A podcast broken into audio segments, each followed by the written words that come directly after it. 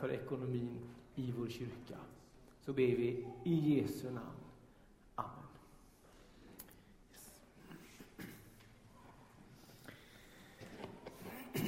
Vi är ju inne i en predikoserie som handlar om församlingen. Och idag så är överskriften för den här predikan Församlingen, det som håller hela vägen. Så nu vet egentligen allt vad jag kommer säga i, de här, i den här predikan.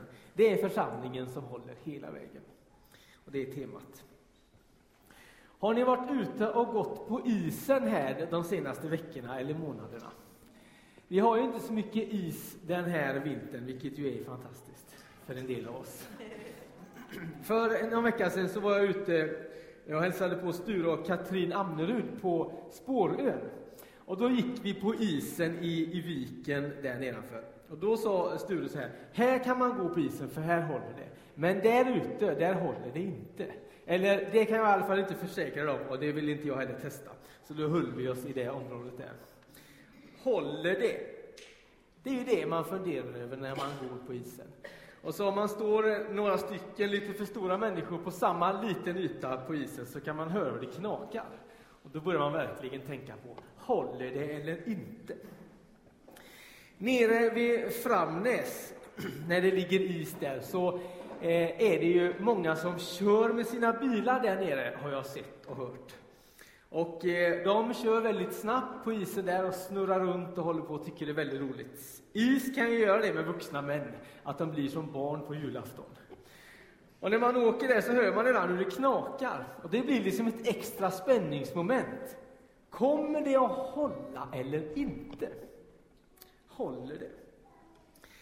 När jag var tonåring så hade jag en, en tjejkompis och så var hon ihop med en kille och så hade de det lite struligt, ni vet som tonåringar har. Och så frågade jag henne så här, du, hur tänker du att det här som är er utmaning nu, hur tänker du att det kommer bli om några år? Och då sa hon så här, några år, så länge kommer det ju aldrig att hålla, är klart. Och det gjorde det givetvis inte heller. Hon hade inte så långt perspektiv. De få gånger i mitt liv då det har legat is mellan eh, Donsö, den ö som jag är uppvuxen i, i södra skärgården, de få gångerna som det har legat is mellan Donsö och fastlandet, så har det alltid varit en väldigt speciell händelse. Och så undrar man, hur långt ut kan man gå? Och så vet man, där är det olika rännor, där åker det stora båtar, där får man passa sig. Och vid några enskilda tillfällen så har det varit så att det har varit så mycket is att man har kunnat åka bil he hela vägen in till stan. Det är inte många gånger. Och då går Trafikverket ut och liksom plöjer upp vägen och sätter ut vägmärken och så säger Trafikverket, vi försäkrar er om att det håller. De mäter och kollar och så säger de, nu är det inga problem. Problemet var bara det att jag hade en kompis som han var, han var ansvarig för att plöja upp vägen på isen. Och så körde han det på morgonen med sin traktor. Och sen när han kom ut till det svagaste området så gick ena hjulet ner genom isen. Och han var smart så han hade dörren öppen så han hoppade ut genom dörren och så stod han och tittade på och så gick traktorn så här. Och då hjälpte det inte hur mycket Trafikverket än sa att det skulle hålla eller inte. Det var ingen mer som åkte över isen den säsongen. Det höll inte. När jag var nere med en tankbåt i Wilhelmshafen i Tyskland för många år sedan, så sa de till mig så här, här är det väldigt, väldigt strömt. Och det kunde vara ända upp till 10-15 knops ström i den här hamnen. Och en knop är ungefär 1,8 kilometer i timmen, så du kan räkna ut hur mycket ström det var. Och då så sa de så här, nu måste ni lägga till med extra mycket tampar på den här oljetanken. Och då hade vi 18 stycken decimeter tjocka trossar mellan båten och kajen. Och ändå så kände man hur det rev och hur det drog i eh, tankbåten. Och frågan som man ställde var den här, kommer det att hålla? Kommer det att hålla eller inte? Nu är det ju ganska snöigt och isigt ute på en del ställen, även om det håller på att smälta så sakta. Och på våran parkering på Ljunghed, där har det varit liksom snö över hela parkeringen. Och sen har det smält lite grann och så tänker man nu kommer våren. Nej, då blir det minusgrader igen. Och så blir det som en enda stor isplan där mellan bilen och huset. Och så går vi där och så säger jag till Kerstin, så här, min dotter som är tre och ett halvt år. Håll mig i handen här nu så att du inte ramlar på isen. Och så håller jag henne i handen. Och då skulle man kunna tänka att hon skulle bli extra försiktig. Men det får fullständigt motsatt effekt. Istället hänger hon i min arm och åker skridskor så här på isen. För så litar hon på att jag håller henne i handen. Och det gör jag, för jag är en väldigt bra pappa. Kommer det att hålla eller inte? I Saltaren, i den 73 salmen och i den 23 versen, så läser vi så här. Och psalmförfattaren Asaf, han beskriver Gud på detta sättet. Men nu är jag alltid hos dig. Du håller mig vid handen. Du leder mig efter din vilja. Du för mig på härlighetens väg. Äger jag dig i himlen önskar jag ingenting på jorden. Min kropp och mitt mod må svika. Men jag har Gud. Han är min klippa för evigt. Han talar om en Gud som bär och som håller. Och har jag bara dig, Gud, då har jag allt det som jag behöver. Äger jag dig i himlen, då är jag så fri att jag önskar ingenting här på jorden. Vad är det som håller? Min kropp och mitt mod må svika, säger den här psalmen. Jag håller ju på att bli gammal. Jag är 34 och ett halvt år nu. Just det. Och eh, som det är i alla tider i en människas liv så märker man ju att kroppen utvecklas. Våra barn växer så det knakar, som alla friska barn gör. Vilket innebär att de växer ur sina kläder hela tiden. Deras kroppar förändras. Och jag märker också att min kropp, den bär mig inte lika starkt som den gjorde när jag var kanske 20 år. Tränar jag för hårt någon dag, då märker jag det ganska tydligt dagen därefter. Och står jag lite på sned när jag skottar snö, då märker jag det i min kropp. Jag upplever det ibland som att min kropp, den sviker mig. Den bär inte så som jag vill att den ska göra. Jag vet inte om du känner det också i dina armbågar och axlar och knän och så vidare. Att kroppen, den sviker mig. Den håller inte som den borde göra. Och så säger psalmisten, mitt mod sviker mig. Jag är inte lika modig och djärv som jag var förut. Mitt mod sviker mig. I de här tiderna när det har varit ganska mörkt i januari och februari så är det många som upplever det väldigt tydligt att modet sviker. Jag har flera människor i min närhet som under de sista månaderna har fått uppleva det på ett nytt och mycket mer allvarligt sätt. Att psyket bär inte, modet bär inte. Det sviker mig. Det håller inte. Och så kommer då vändningen i den här psalmen. Men jag har Gud. Det finns ett hopp. Det finns ett ljus där i horisonten. Även om min kropp och mitt mod sviker mig, så har jag Gud. Han är min klippa. Vad är en klippa? Jo, det är ju det som bär berggrunden. Det man kan bygga sitt liv det som bär. Jesus samtalar med sina nära vid ett tillfälle. Och så säger han så här. Tänk er två personer som ska bygga hus. Den ene bygger sitt hus på en sandig, på en sandig plats. Och så blir det naturkatastrof, regn, storm och jordbävning. Och huset rasar och raset blir stort. Men så kan du tänka på en annan person som bygger ett hus på en berggrund, på en klippa. Men också där kommer naturkatastrofer, regn, storm och jordbävning. Men huset bär, för det är byggt på en grund som håller. Och så säger Jesus, den som hör mina ord och handlar efter dem, han är som en vis person som bygger sitt hus på berggrunden. Och så vill jag läsa den texten som är grunden till den här predikoserien, som Christian läste här innan. Från Matteus evangeliets 16 kapitel och vers 13 och framåt. Och så frågar Jesus sina lärjungar så här.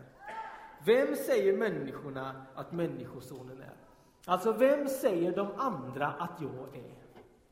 Jag vet inte om du funderar över det ibland. Vad folk säger om dig när du inte är där. Ibland tänker jag på det. Jag tror att vi alla tänker på det ibland.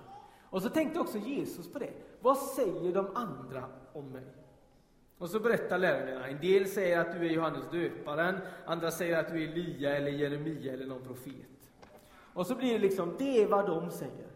Och så drar Jesus ihop det och så säger han, men du, men ni, vem säger ni att jag är? Och så blir det en liten paus där, där de funderar över, är detta en, en sån här eh, kuggfråga? Och så vågar de kanske inte riktigt svara. Och så undrar de, ibland ställer ju Jesus frågor till oss. Vi vet att han vet svaret. Visst är det alltid lite läskigt att svara på en sån fråga? Eh, det var ungefär som när eleven fick frågan så här, vet du vad ett plus ett är? Och så får man svaret, vet inte fröken det själv? Och det är ungefär som detta i den här situationen. Vem säger människorna att jag är? Och så säger Petrus så här. Du är Messias, den levande Gudens son. Du är den som vi har väntat på. Du är kungars kung, du är Guds son. Och så säger Jesus till honom, salig är du, Simon Barjona. Ty ingen av kött och blod har uppenbarat detta för dig, utan min fader i himlen. Och jag säger dig, du är Petrus, klippan, och på den klippan ska jag bygga min kyrka, och dödsrikets portar ska aldrig få makt över den. Jag ska ge dig nycklarna till himmelriket. Allt du binder ska vara bundet i himlen, och allt du löser på jorden ska vara löst i himlen. Vid det här laget så undrar folk, vem är Jesus? Och man börjar fundera över att kan det vara så att han inte bara är en vanlig människa? Kan det till och med vara så att han inte bara är en vanlig profet? Kan det vara så att denne Jesus vi hör rykten om, att han är någon mer? En del säger att han är en galning, en del säger att han är en som alldeles strax ska ta till militära medel för att ta makten. En del säger Jesus, han är ju ingenting. Men vem säger jag att Jesus är? Detta är inte en fråga bland alla andra. Det är liksom inte en fråga som vad ska du äta till lunch eller har du långkalsonger på dig eller önskade du att du hade långkalsonger på dig eller har du bytt till vårdäck eller hur har du renoverat ditt kök? Det är inte en sån fråga i mängden, utan den här frågan, vem säger du att Jesus är? Den är direkt avgörande för ditt liv. Hur du positionerar dig till Jesus är det viktigaste i våra liv. Och så säger Petrus då, du är Guds son. Du är den vi har väntat efter. Du är nummer ett. Du är kungars kung. Du är den som vi har väntat på så länge och nu är vi glada att du är här. Och så säger Jesus detta. Nu händer det någonting. På dig, Petrus, och på den bekännelse du ger ska jag bygga min kyrka. Och kyrka är ju ett ord som i det här sammanhanget är lite problematiskt. I torsdags på vår bibel och brödsamling så läste vi de här texterna och så samtalade vi om det. Och då läste vi också från 1917 års bibelöversättning. Och då står det så här. Och på den klippan ska jag bygga min församling. Kyrka är ett ord som på tyska betyder typ helig plats. Det kommer från det tyska ordet, ja, någonting, Kirche eller så. Och det är egentligen ett problematiskt ord, för egentligen så handlar det här om gemenskap. Eklesia, som det står här, betyder ju gemenskap och inte hus. Och så säger Jesus, jag ska bygga en gemenskap på detta, att människor bekänner mig som Guds son. Kyrkan är det största och det vackraste som finns. Den finns precis överallt. Och den håller för allting. Nu ska jag säga någonting helt annat, fast på samma ämne. Är ni med? Alltid när man försöker säga någonting om sin egen samtid så är det väldigt svårt. Det är väldigt svårt att nu idag säga Så här kommer man se på våran tid i historien. Det är väldigt svårt och det är nästan omöjligt. Men jag hörde en person som försökte sätta titeln på våran tid på ett väldigt spännande sätt för inte så länge sedan. Han sa så här. Vi lever nu i en tid som man kommer kalla för den ekonomistiska tiden. Och Vad betyder då den ekonomistiska tiden? Jo, det betyder att vi har mycket mer information idag än vi någonsin haft tidigare. Och vi är otroligt mycket mer kalkylerande idag än, vi, än vad vi någonsin har varit. Vi vet om det är hållbart eller inte. Årets julklapp, det var ju ett aktivitetsband. Jag vet inte om ni fick något sånt. Jag känner ingen som fick något sånt i julklapp, men det var tydligen årets julklapp, säger de. Och Det spännande tycker jag är att de kan veta vad som är årets julklapp redan i början på december. Det är inte dåligt. Och om du har ett sånt här aktivitetsband som sitter runt din handled så kan du sen titta i din dator i din telefon hur många steg du har gått under den dag som har varit, hur mycket du har suttit still. Du kan se hur du har varit i rörelse. Du kan se när det hände under dagen. Har du det på dig på natten så kan du se hur mycket du har sovit.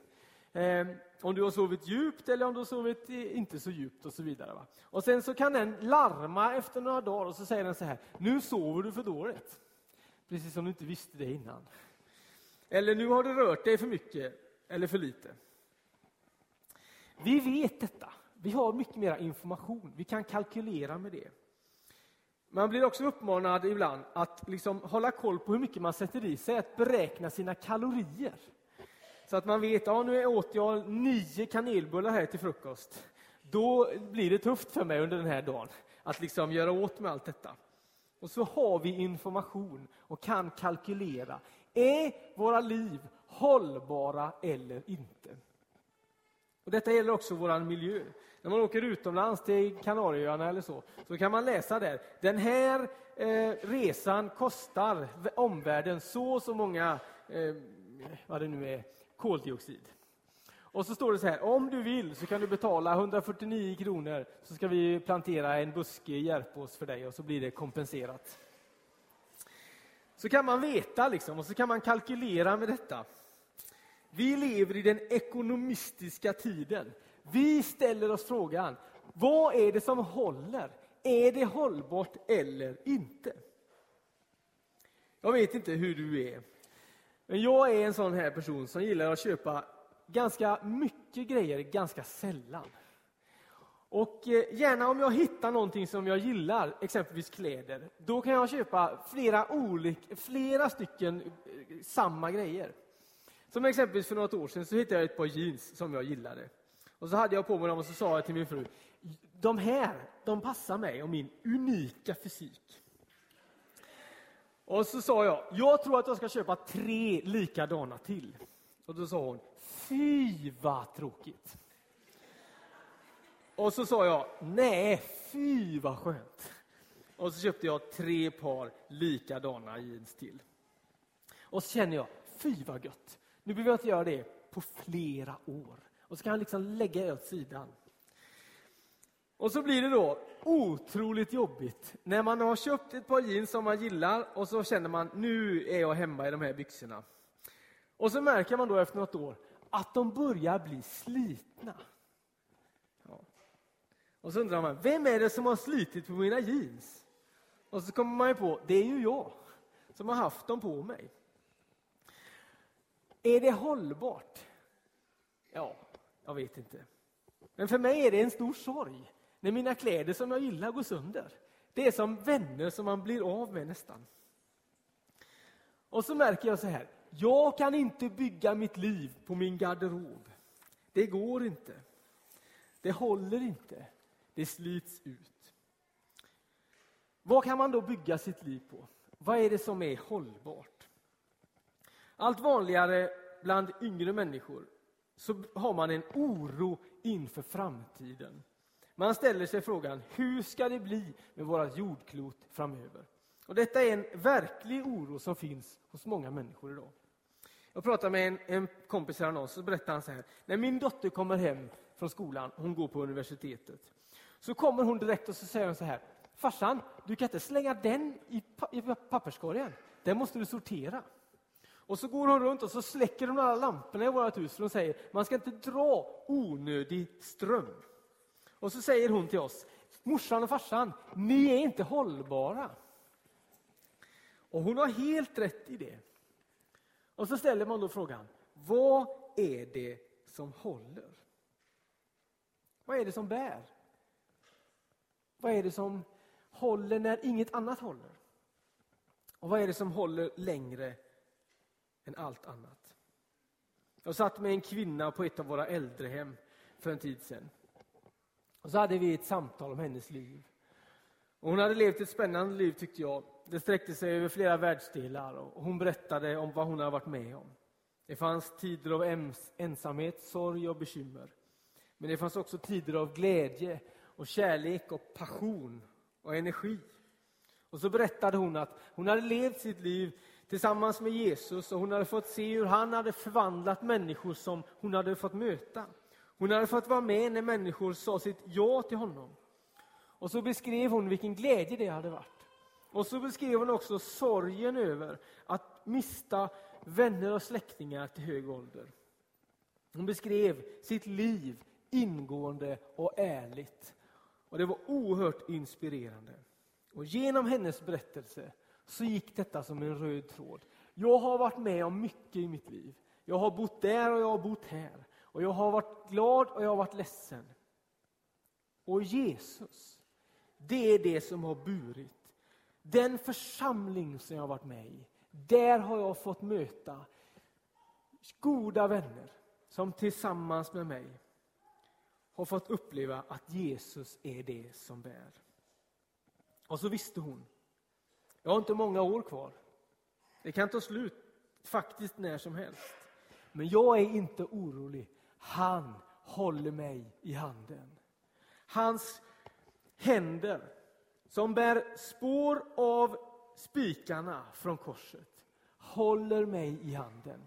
Och det ska bära när min kropp till slut ska svika mig fullt ut så ska Jesus inte svika mig. Han håller mig i handen. Församlingen är det som bär. Och så var det hennes stora glädje. Den håller för dig och den håller för mig. Kyrkan är över 2000 år gammal. Våran kyrka här är 134 år gammal. Den bär. Och som vi såg idag, den växer. Här kan man få vara med. Det håller längre än något annat. Kyrkan håller mycket längre än våra arbeten gör. Vi byter jobb idag på ett sätt som tidigare generationer aldrig kunde drömma om. Kyrkan håller längre än våra kroppar. Vi tränar och vi håller på och vi liksom mäter och väger oss. Men till slut så sviker våra kroppar oss. Kyrkan bär ändå. Kyrkan längre, räcker längre än våra barn som vi satsar på och som vi kör till danskurser och handbollsträningar fram och tillbaka. Till slut så kommer de ändå säga morsan, lägg av. Det räcker nu. Men kyrkan består. Den bär. Ingenting knäcker församlingen. För den är inte grundad av en människa, den är grundad av Jesus själv. Den ska för evigt bestå. Som avslutning. När Jag hade suttit hos den här kvinnan och pratat med henne och så bad vi tillsammans och så cyklade jag hem där inom vintermörkret. Och så tänkte jag på hennes berättelse. Och så liksom kände jag att hon hade sagt någonting där. Och så hade hon sagt någonting mer. Och när jag cyklade hem så var det som att, som att Jesus sa till mig så här. PA, det är detta som håller. Det är detta som bär. Det är Jesus som håller. Detta som vi talar om i vår kyrka. Det är inte bara snack eller tjafs. Det är det som håller. Kära vänner, det är detta som bär. När inget annat håller, så håller Jesus. Vi sjunger ju det i den sången som vi ibland sjunger här nu. Jesus är i centrum utav allt. Han är i centrum. Och så sjunger vi Inget annat håller. Inget annat håller. Det är bara Jesus. Det är bara Jesus. Vi ber tillsammans. Jesus Kristus, Guds son. Tack att du är här just nu. Tack att du vill säga det till den som sitter här och tänker, vad är det som bär? Eller som på olika sätt känner att det som jag trodde skulle bära, det brister. Då ber jag dig gode Gud, att du på nytt skulle berätta för oss alla, Herre. Och låta oss få förstå och känna det, att du är den som bär. Du är det som håller. Du håller oss i handen. Du är vår klippa för evigt. I Jesu namn. Amen.